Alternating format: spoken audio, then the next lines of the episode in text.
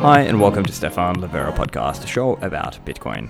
So, are you interested to understand more about the shift of Bitcoin mining into North America? Historically, the industry has been dominated by China.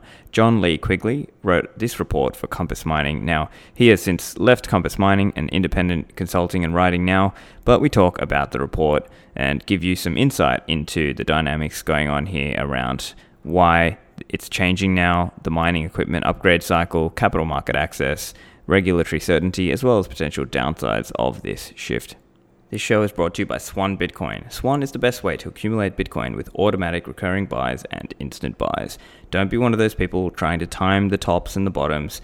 That's no way to live. Just set up your automated stacking plan and you don't have to worry. Swan support automatic recurring buys and they also support smash buys. So it's a fast setup and it's cheap to automate your stacking. Especially for US customers, you can set up your ACH. The fee includes the pull from your bank account, buying Bitcoin, and withdrawing to your cold storage. There's a focus on education and content as well. Swan are Bitcoin only, and there's no confusion with altcoins. This is a great place to send your pre coiner and new coiner friends. Swan is also available internationally, so you can sign up and wire funds in that way also. So go to swanbitcoin.com slash Livera and set up your stacking plan. Do you like the idea of Bitcoin DeFi? Lend at HODL HODL is this. It's a peer-to-peer Bitcoin-backed lending platform, so you can lend out stablecoins or borrow against your Bitcoin globally and anonymously. So if you've got stablecoins like USDT, you can earn extra income. There's an average of 25% APR. On the other hand, if you've got Bitcoin and you need some fiat liquidity, well, Lend at HODL HODL can help you out with this. And the best part is you still hold one key in the two of three multi-sig controlling your Bitcoin. HODL HODL does not hold your funds. You can also confirm there's no rehypothecation. So this is peer-to-peer lending and borrowing directly between users. So go to the platform, set up your terms and put up offers depending on how long you want to borrow or lend and the interest rate. Go to lend.hodlhodl.com. Are you interested to get involved with Bitcoin mining? It's really popular right now, and compassmining.io are helping the everyday person get started with mining the everyday person might not have contacts on where to buy their ASICs or which hosting facility to get a good electricity rate. Well, with Compass, they are doing some of that hard work for you. They've vetted some of the suppliers and the hosting facilities for you. So you can choose an ASIC, you can select a hosting facility, you join a mining pool, and you receive Bitcoin. So you can buy that miner and it just allows you to get started without needing advanced technical knowledge. So you can go and sign up at compassmining.io to get started mining Bitcoin today. John, welcome back to the show. Hey, Stefan, how's it going? Thanks for having me back. Yeah, man, I've, you've done some great work on this report for Compass Mining, and I thought, oh, look, it's a good time to get you back on and talk about the mining industry and where it's come from and where it's going as well. So, do you want to just tell us a little bit about uh, what you were doing with this report? Uh, yeah, sure. I'm I'm glad you you enjoyed it. Um, so just to give a bit of a background, Compass Mining launched their two-sided marketplace back in, I think it was around October 2020, and obviously it's grown a lot and become a huge success since then. Um, but around the time of the launch, we also wanted to start a research initiative called the Bitcoin Mining Index to give some more insights and information to Bitcoin miners about the um, about different regions where they could mine. And we started off the first two research reports. The first one was on Russia, second one was on Kazakhstan. We spoke to industry professionals in both these regions and put the report together. It took us about a month or two each report. And by the time we'd finished that report, we kind of got a good idea of how, how the how the research process worked with speaking to industry professionals, etc., etc. But by the time it was finishing, there was um, North America and Bitcoin mining was just becoming a bigger and bigger topic, and um, obviously we turned our, our attention to to the North American region. But when we turned our um, attention to the North American region, it also turned out that this was going to be a completely different beast than Russia and Kazakhstan.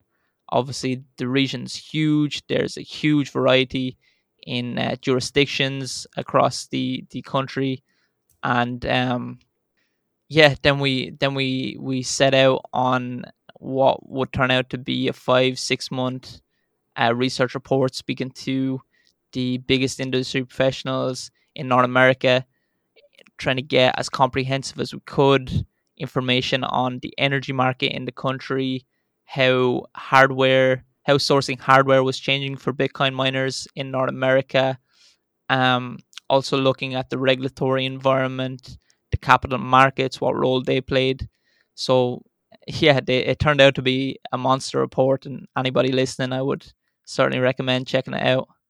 Yeah, excellent. And so one of the difficulties with this is when people are new, they just think of it all as one thing, right? Mining pools and miners, and they're all the same. Well, no, they're not. They're actually distinct entities, and they're not all public facing, or they're not all fully open about all that. And maybe that's for good reason. So, was that part of the difficulty then that you had to sort of go around and research and try to figure out who was open to speaking more forthright and others who were more, let's say, a little bit more private?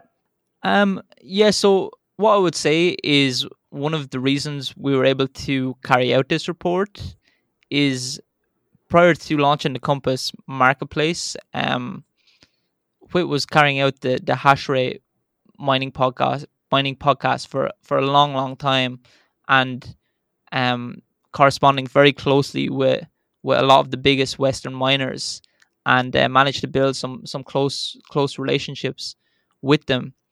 Um, so that really gave us the the access, the tools, and the resources to be able to carry out the research. Without those connections, research simply wouldn't have been been possible.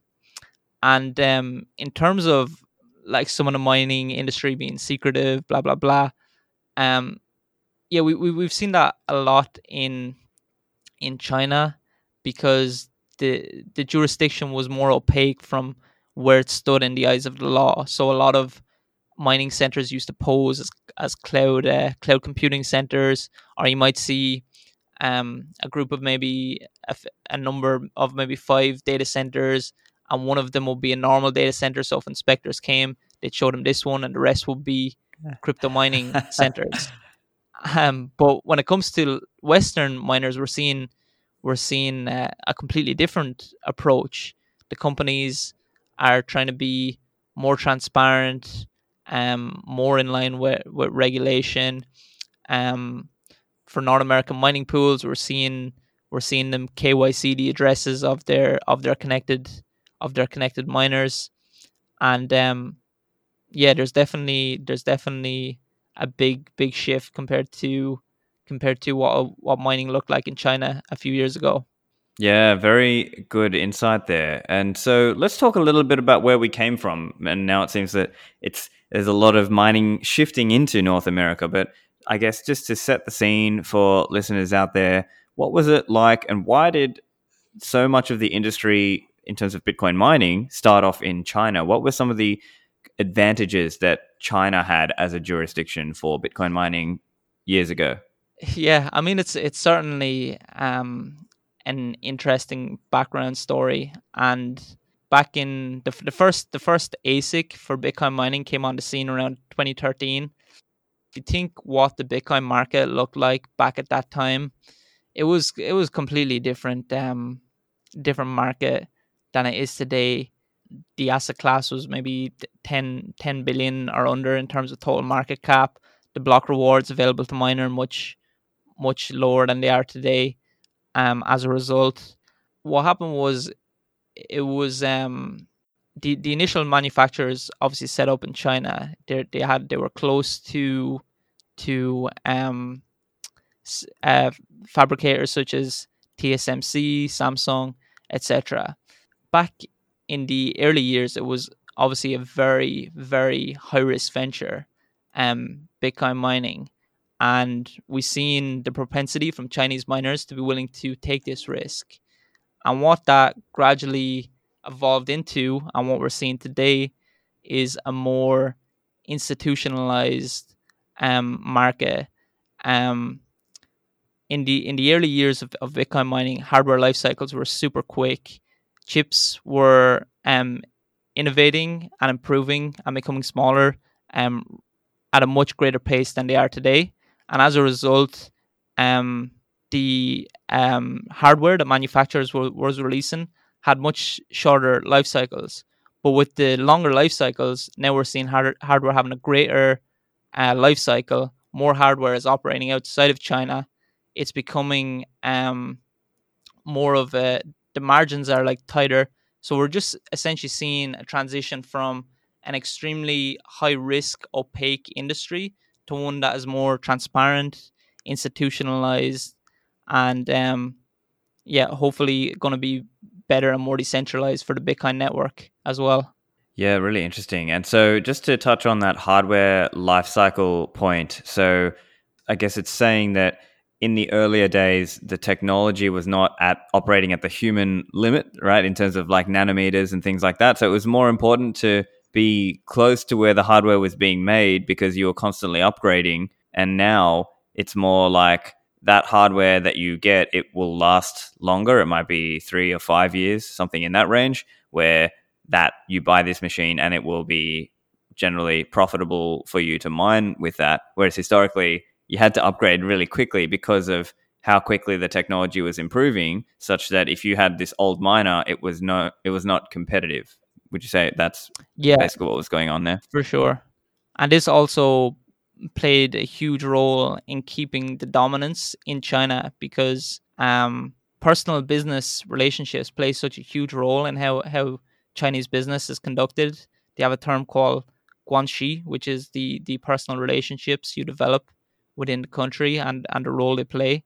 And um, because essentially mining miners have always scrambled to to get as much hardware as they can. So there's like this insatiable appetite for hardware and a limited supply. And when hardware life cycles were were short, every new batch or new innovation that came out, it often made the old generation obsolete. And Chinese miners would capture the biggest share of the of the new generation coming on the market. And this would also allow them to deploy their hardware at in extremely attractive conditions because the difficulty level would would not have adjusted yet to reflect this new powerful hardware coming on the market.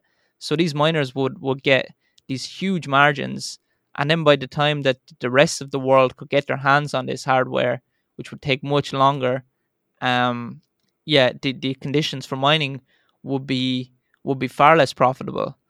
And um, also in the report as well, we were covering what the what the state of affairs looked like for say an American miner looking to import hardware from say 2013 to 2015 compared to the uh, the current day. And it's it's pretty yeah it's pretty ridiculous hearing what they were doing in 2013 to 2015 like institutions would just be sending money to some random Chinese company hoping that they deliver what they said they were going to deliver. Then they deliver it to a different place than than what the customer requested and blah blah blah.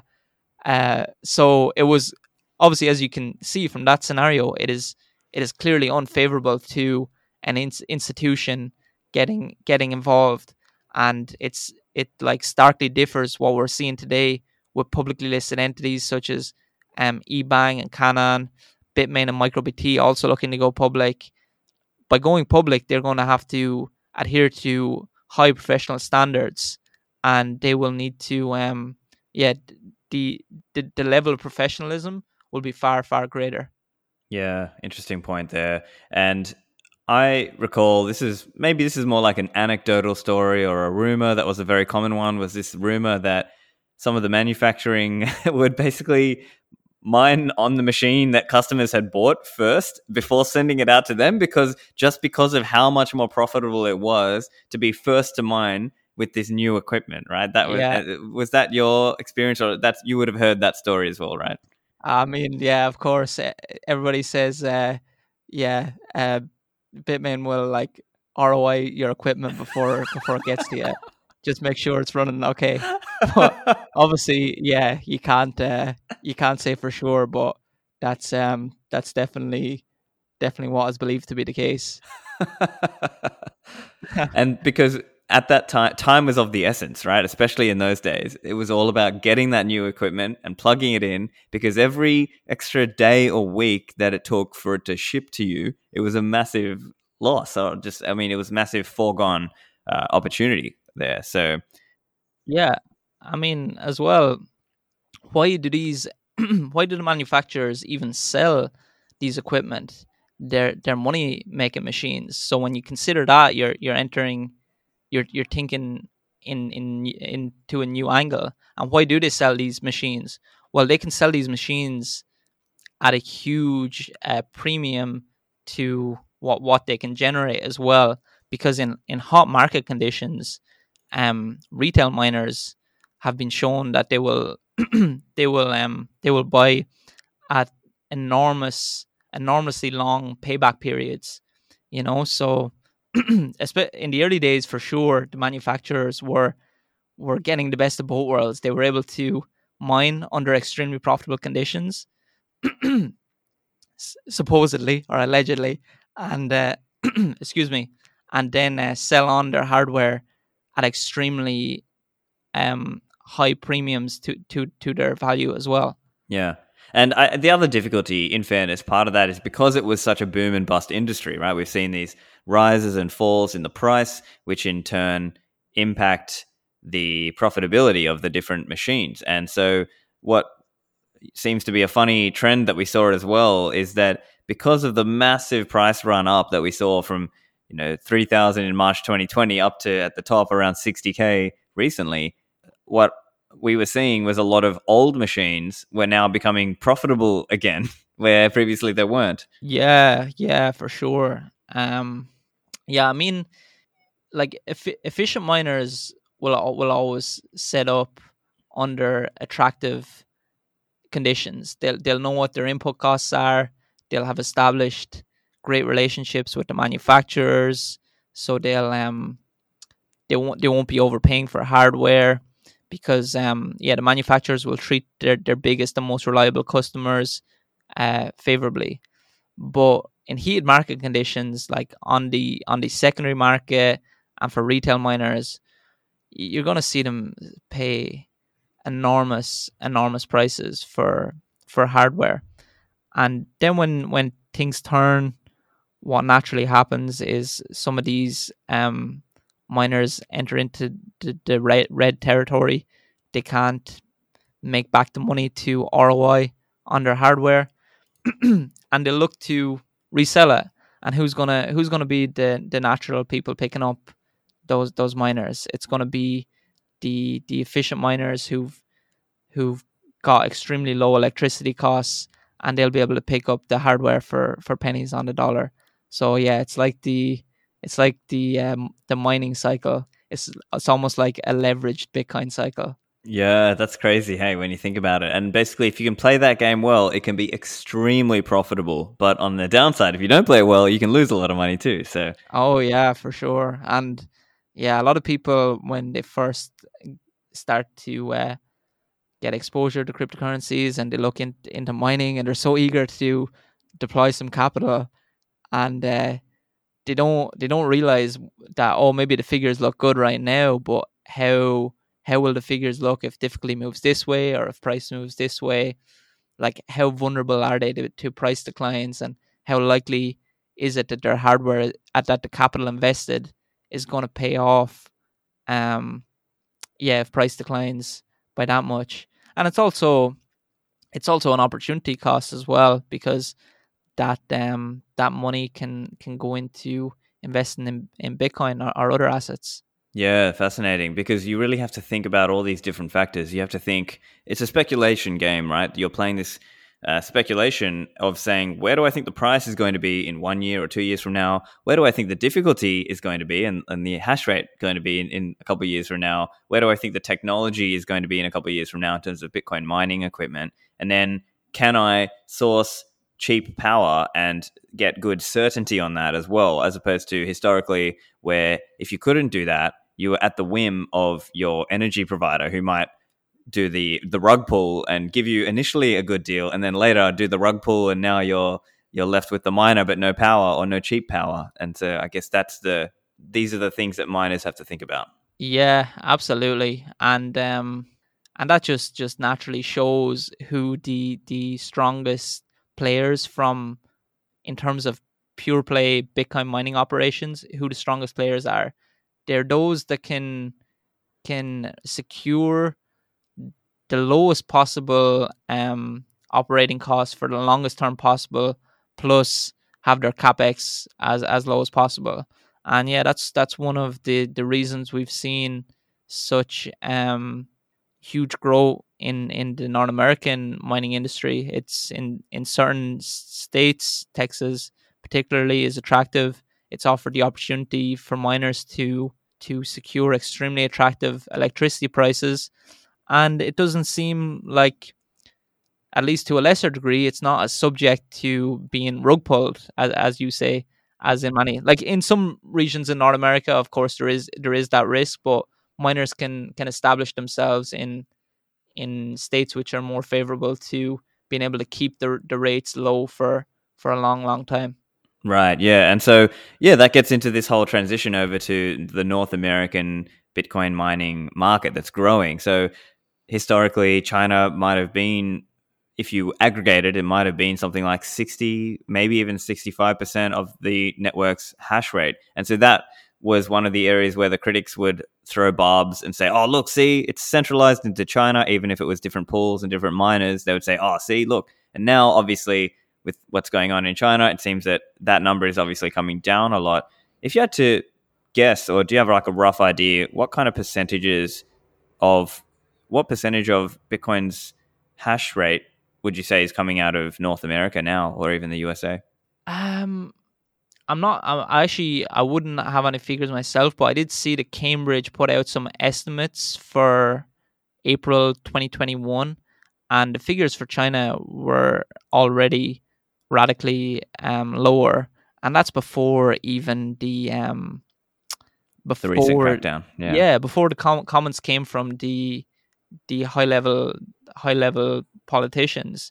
Um, yeah, I believe one one person who's the the right hand man to the the president, um, yeah, led a committee to to essentially pretty much outlaw the the activity of Bitcoin mining, and yeah, since then we've just seen an absolute flood of miners come out of countries. So yeah, I don't I don't know what the figure is, but I'd be super interested to see it, and I think it's probably going to be super low, especially compared to historical levels. Right. Yeah. Yeah. And so that also brings up this whole idea of certainty. So, jurisdictional certainty or regime certainty. So, I think that's potentially one of the factors. And you outline this in the report where maybe historically it was more important to be close to the getting the new hardware soon. Now it seems like it's more important to have regulatory certainty or regime certainty. So, what are some of the factors that go into that? What, why is that?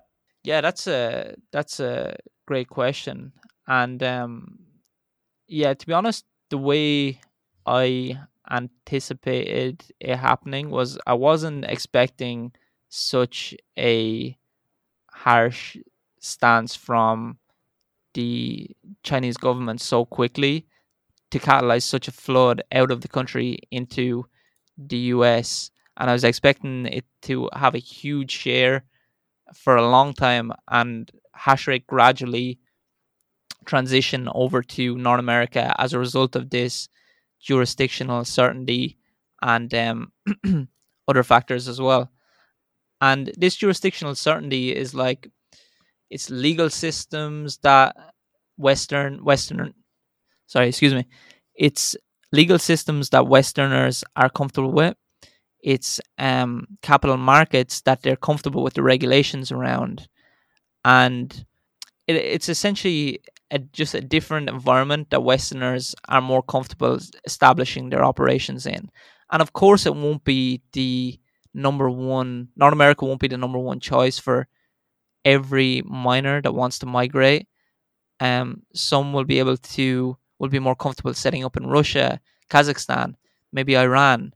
Maybe they, they have connections or circumstances in these regions that allow them to set up more favorably.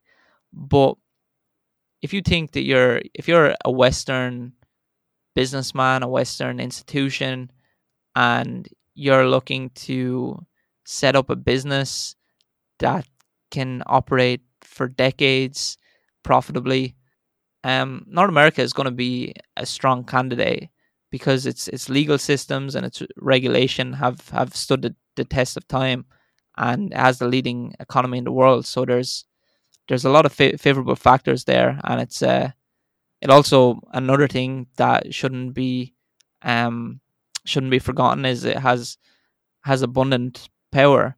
Um, sourcing electricity can be tricky in in a lot of states, but there's definitely a lot of opportunities to also source low cost power for the long run. Okay, so digging into the US energy market, why is it that places like Texas uh, are more attractive than others? Yeah, so one of the interesting things about the Texas and the ERCOT grid in Texas is the ability for miners to participate in demand response programs and um, radically reduce their electricity rates as a result of this. So miners can already um, secure quite attractive um, base electricity rates in the region already, but the ability to participate in these demand response programs gives them the possibility to um, reduce these even further. And essentially, what happens with these demand response programs is miners, um, when they meet certain requirements, can communicate with the grid and they can shut off in times of peak demand. And then the grid has um, supply that I can allocate elsewhere. And yeah, those that participate in these programs can be heavily compensated as a result, and this will reduce their average electricity price over the course of the year. Back to the show after a word for the sponsors. CipherGrid is a new product coming from ciphersafe.io. This is a metal backup seed product for your Bitcoin seed, your 24 words. So it's got privacy by default, it's two plates and they're facing each other. And you stamp in those words, that's normally four tiles per word. You get a tamper evidence seal and an automatic center punch to, to do the stamping. You can also lock this one with a padlock. And just like all CipherSafe products, it's made from stainless steel and it's fireproof, rustproof, and waterproof. So don't just rely on that piece of paper you get with your hardware wallet, use a metal product for this. Go to ciphersafe.io and use the code Livera to get a discount. And speaking of security, get the Coldcard, my favorite Bitcoin hardware wallet from coinkite.com. The Coldcard is an excellent Bitcoin hardware wallet, and it's a great step for you to upgrade your security. If, say, you're on a phone wallet, or maybe you've left your coins on the exchange, well, it's time to learn how to use a Coldcard. Cold card can be used with Specter or Sparrow or Electrum. And so Specter and Sparrow are some really easy ones. So if you're one of those people out there who's a little bit worried about using a cold card, maybe you're on a Trezor or a Ledger, well, cold card is a great one to try and improve your level. I did an episode recently with NVK as well, where we talked through some of the key considerations as well. Cold card can be used air gapped. You can use it with a micro SD card. So there's lots of excellent features Cold card is available at coinkite.com and use the code Livera to get a discount. And finally, Unchained Capital. They've got a new concierge onboarding program to help you get started and get set up with multi signature security. So, there's just a need to upgrade our security beyond custodians and potentially even single signature wallets. When you move into a multi signature world, now you're taking away single points of failure. You might have, say, a cold card and a Trezor, and you can bring those and set up a vault with Unchained. And in doing so, now you're not as reliant on one single hardware wallet, you're not exposed to that single point of failure. So Unchained have collaborative custody. You hold two keys, they hold one. They can help you get set up with the concierge team. It's personal one-to-one guidance. You get hardware wallets shipped to you, and you get video calls to set you up and get you uh, covering everything you need to know about Bitcoin security. So once you're set up with Unchained, they've also got other services like buying and selling Bitcoin, Bitcoin retirement accounts, and Bitcoin-backed loans. Go to unchained-capital.com slash concierge and get $50 off with the code Livera. Back to the show. Right, yeah. And so for listeners, ERCOT means Electric Reliability Council of Texas.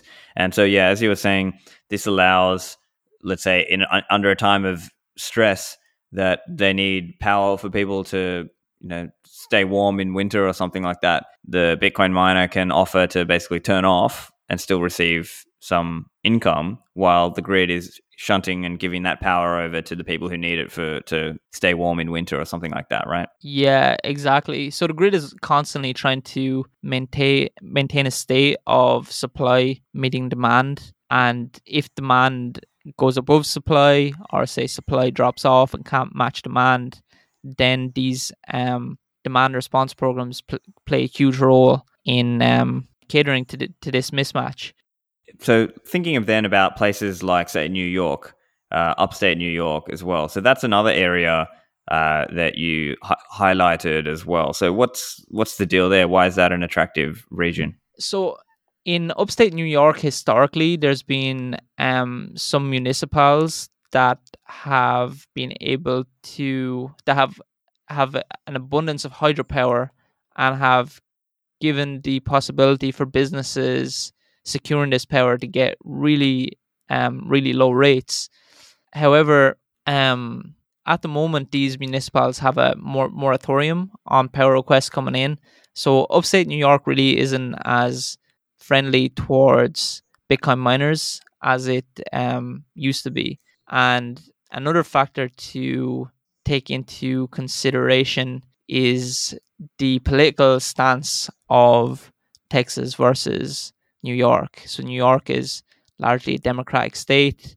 Texas is largely a Republican state. It just means that in terms of running a Bitcoin mining operation, um, you're going to face a higher higher risk that some entities will will give you political backlash for the environmental concerns regarding regarding your activity if you operate in New York compared to compared to Texas.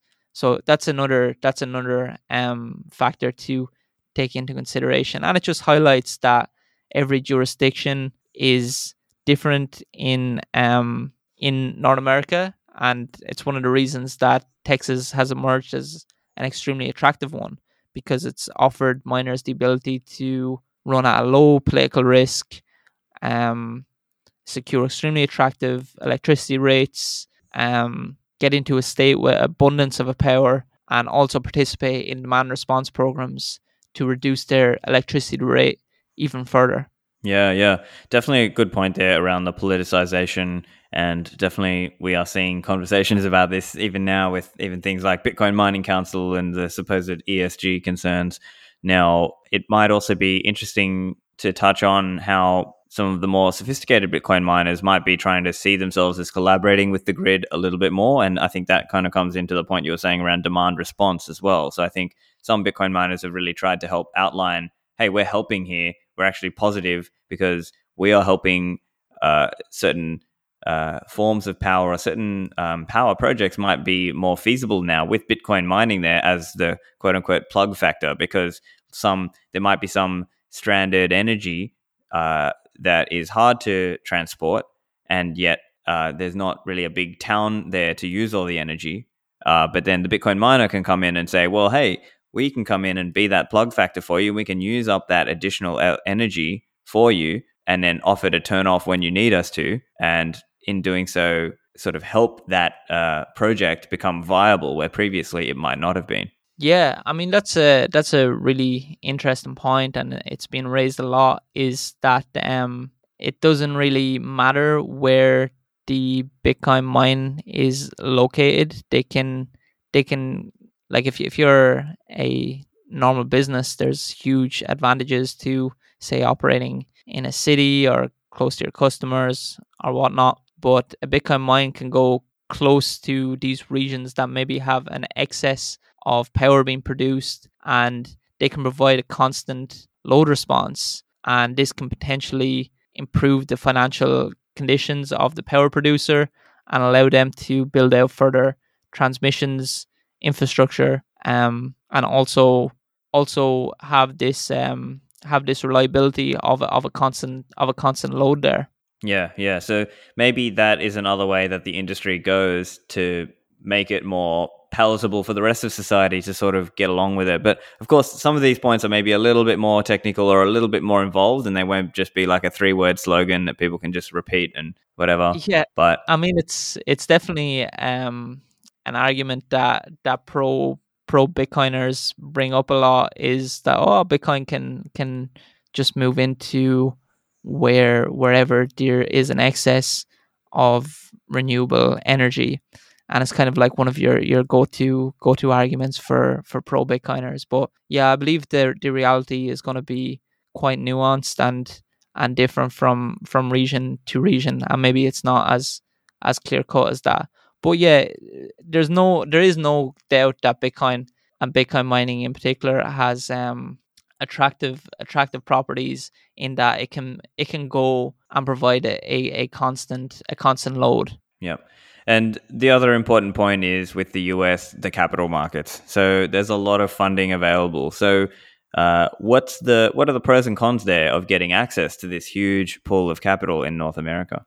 Whew, I mean, it seems to to only be pros, to be honest. Um, like it's extremely attractive for for any any um, mining related company to have been publicly listed over the past year. They would have seen their um their multiples go to enormous enormous amounts. Um, yeah, we did we did some analysis in the report looking at the their the value per hash rate of uh, various publicly listed mining companies, and yeah, just increased hugely by huge multiples during the the latest bull run. And mining publicly listed mining companies essentially acted as a leveraged play on Bitcoin during that bull run, and it just offers a lot, a lot of benefits to to my to um the companies that are publicly listed during these these bull runs because their their um share value increases so much, and this gives them leverage to expand their their infrastructure, and we've seen that with Argo blockchain co-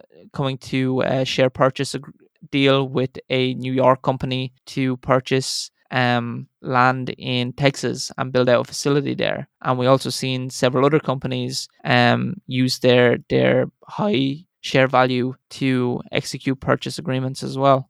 Yeah, so essentially being part of that US regulatory regime, while you do have to do some reporting costs and things, ultimately you're getting access to all this capital that's out there and that can then be used to fund your operations and pl- t- turn that in the in the service of bitcoin by making the bitcoin network more secure so that's certainly an important factor maybe the downside i guess is if everything becomes more like regulated then maybe it it might theoretically in the future become more easy to capture bitcoin and stop say or start the introduction of things that we don't want to see things like white lists or black lists of who you're allowed to send transactions to and supposedly uh, if the miners were to be forced to into that kind of arrangement uh, but yeah. there is a countervailing factor as well where let's say the fact that it's getting distributed more and more around the world right yeah there definitely is some downsides to publicly listen as well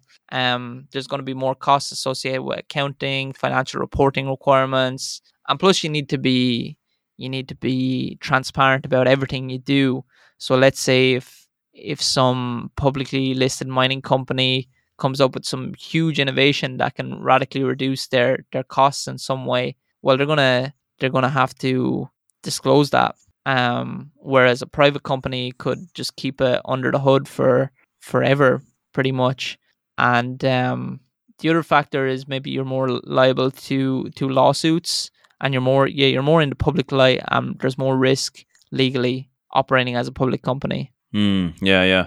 So yeah definitely pros and cons there uh, but on the whole seems like the pros maybe outweighs the cons. Outweigh it yeah yeah. And uh, yeah and just the broader point around how it hash rate is moving all around the world, right? It's not just going into North America, into USA. It's going, as you said, into Europe, into Russia, into other places. Um, so I think that probably on net, and especially as the hash rate rises, it just becomes harder and harder for anybody to try and try and attack the network over time. Well, yeah, in terms of attacking the network, you're really facing a big task because any hardware that comes out essentially is gobbled up by miners, right?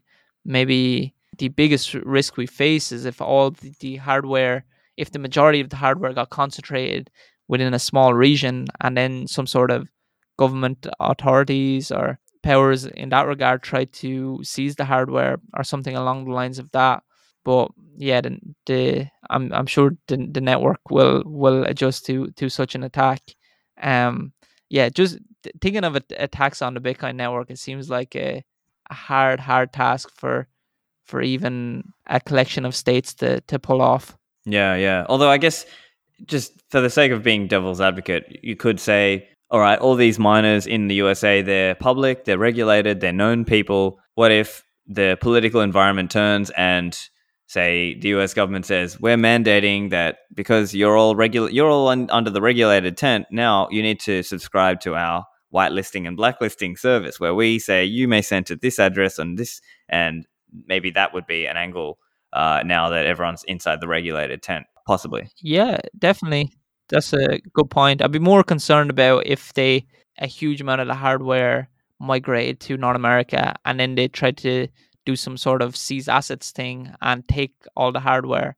Um, I'm not really sure how it would play out in that regard, whether you would need to shift to maybe a different mining algorithm to make that hardware redundant if it was known that the US government was trying to do an attack to to um, build a longer chain and then take control that way. That would that would definitely be um, a scary attack. But in terms of whitelisting and blacklisting, I think it's always the case that as long as there's one mining pool willing to add transactions with complete censorship resistant, then that transaction will will eventually be added. It'll just take a long, long time. Yeah, yeah. And just to explain for listeners there, so what we're referring to there is when you send your transaction on the Bitcoin network, and obviously we're anticipating longer, uh, longer term over time, these will be very high value transactions between, say, banks uh, because number is going up, right? And so what would theoretically happen if if a lot of the miners were trying to censor a certain transaction, then one of the censorship resistant properties of Bitcoin is that it could be that person could be offering a higher fee, and that fee would be an incentive for a miner somewhere around the world, a quote unquote good miner who wants to promote the censorship resistant values would have an incentive then to take that transaction and put it into their block as opposed to some of the other miners let's say hypothetically who had been legally mandated not to accept this transaction from A to B, that kind of thing. But it, it, there's a lot of different complicated scenarios here because even to mandate that kind of thing, it would require that all the transactions are identifiable from between identifiable parties, such that uh, a person could create a whitelist or a blacklist that is even practical. So it kind of depends on how much of how many of the coins are, I guess, all KYC'd and tracked and chain analyzed or chain surveilled. Uh, and so I guess it's a complicated story, and uh, there's going to be that push uh, battle back and forth on how censorship resistant Bitcoin should be, right? Because some of us would argue, look, the whole value, the whole point of Bitcoin is, you know, inflation resistance and censorship resistance. And so if you start to erode that, then the value of Bitcoin starts to go. So I think it seems now that the industry is recognizing that and pushing that as well. So even recently, there was that whole um, yeah uh, that there, there was that Bitcoin miner who was uh, OFAC compliant blocks in their in their block header, and now recently they've taken that off and said no, we want to support Taproot and we're going to get rid of that. Yeah, yeah, yeah. It's definitely um, an interesting interesting angle to consider. Is what would happen if if Bitcoin mining continues to be institutionalized, and then these institutions are under the watch of a large regulatory body, and they attempt to introduce this whitelisting, backlisting um, mechanisms. Yeah, it's it's certainly it certainly is is a risk to a risk to consider and something to be to be mindful of. Yeah, but I think the other point as well, and we, we were talking about this earlier, is that it's not just one country. There are many countries all over the world, and they're not necessarily all going to agree on what the whitelist and the blacklist should be. And so, even if the USA came out doing this, that might end up actually, in practice, it might just end up harming US Bitcoin miners, but helping Russian Bitcoin miners or Kazakhstan Bitcoin miners or yeah. some other jurisdiction because they might now get more fees because of all the people who have to pay for their transaction to get included inside a block. I think one of the best things for Bitcoin is that the governments around the world can't agree. if they could agree, maybe Bitcoin would have been stopped a long, long time ago. But here we are. exactly right. So that's an interesting um, yeah. dynamic. But I think I, I, count myself as an optimist. Uh, I think things are going to work out. uh, in in that way longer term, uh, just because of the way the system is crafted and the way the incentives sort of work. Although you know you have to you have to admit there's certain possibilities of bad outcomes that could ha- happen as well. Um, yeah, I have my glass half full here as well, Stephan. yeah, that's it. Um, another topic I wanted to chat with you about is uh, this whole idea of hash rate derivatives and hash rate tokens. So in the report, you spell out this idea that some of the big mining pools like Poolin and Binance are starting to you know explore these ideas, whereas potentially in the US or maybe elsewhere in North America, it's not as much of a thing. Can you outline what this idea is? What what's the idea behind these hash rate and derivative tokens? Yeah, so the financialization of mining has been a big topic for a few years. Um, what do I mean by that? The financialization of mining. It's essentially providing um, better tools and better services to miners for them to hedge their risk. And one of the biggest topics in that area has been how can we turn hash rate into a tradable token or something that trades on an exchange. And we've seen some rudimentary um, applications of that so far. Um, there's one website, the name is gone from me now, where you can you can rent hash rate from different um, algorithms. NiceHash or one of those, I can't remember. Yeah, I think I think it might be a NiceHash. but um, yeah, over over the past year, we've we've seen some companies really really start to push this idea um forward further. We've seen both Binance and Poolin launch tokens that are tied to hash rate. Yeah, it's it's been a while since I've looked into them, but I believe they they trade at huge premiums to actually the underlying the underlying value of hash rate. But I guess as it relates to North America, the point I was trying to make in the report is that in jurisdictions outside of North America, they will be more have more of a propensity towards risk and they will um, carry out more risky activities and experiment more. And as a result a lot of people are going to end up being scammed right? Whereas in north america businesses are more careful to do things under the guidelines of a regulatory agency. So, what's the natural result of this? It's like we see um, some innovation outside of North America, but we also see some people being scammed and frauded. But then eventually, North America remains on the frontier of innovation because they have the biggest market, biggest economy in the world. So, they eventually will come out with regulated products um, if there if there is a sustainable idea there. And I think it's it's similar to the story of Bitcoin mining, right? Um, in the early years, North America was keeping its hands far away. Anybody that was doing Bitcoin mining was extremely questionable activity, but only in the past few years has it gained huge legitimacy and seen a huge growth in North America, and have North America been more willing to embrace it. We've seen institutions put it on their balance sheet, etc., etc. But are we seeing institutions putting shitcoins on their balance sheet? No, we're not. But in in other countries, of course, um, institutions are messing around with shitcoins, etc., etc. But yeah, it's kind of like a test of what um yeah, it's like experimenting outside of the US and then naturally a bigger product and a bigger market gets created in the US. Mm, yeah, yeah. Uh, also, we haven't spoken much about Canada as well. So, did you want to just outline a little bit of you know what's what's it look like in Canada, Bitcoin mining wise? Yeah, so yeah, Ca- Canada has its own special chapter in the report for sure, and um, it's definitely very distinct from from the US. It's a much more bureaucratic environment, and it kind of has the, the same relationship that I was outlining with other countries versus the US.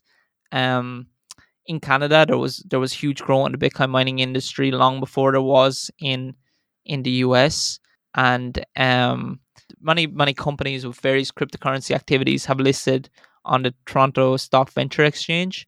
Um, but because of its its hugely bureaucratic environment and um, political environment, it's there's there's a lot of hurdles to to building large scale um, Bitcoin mining facilities in Canada.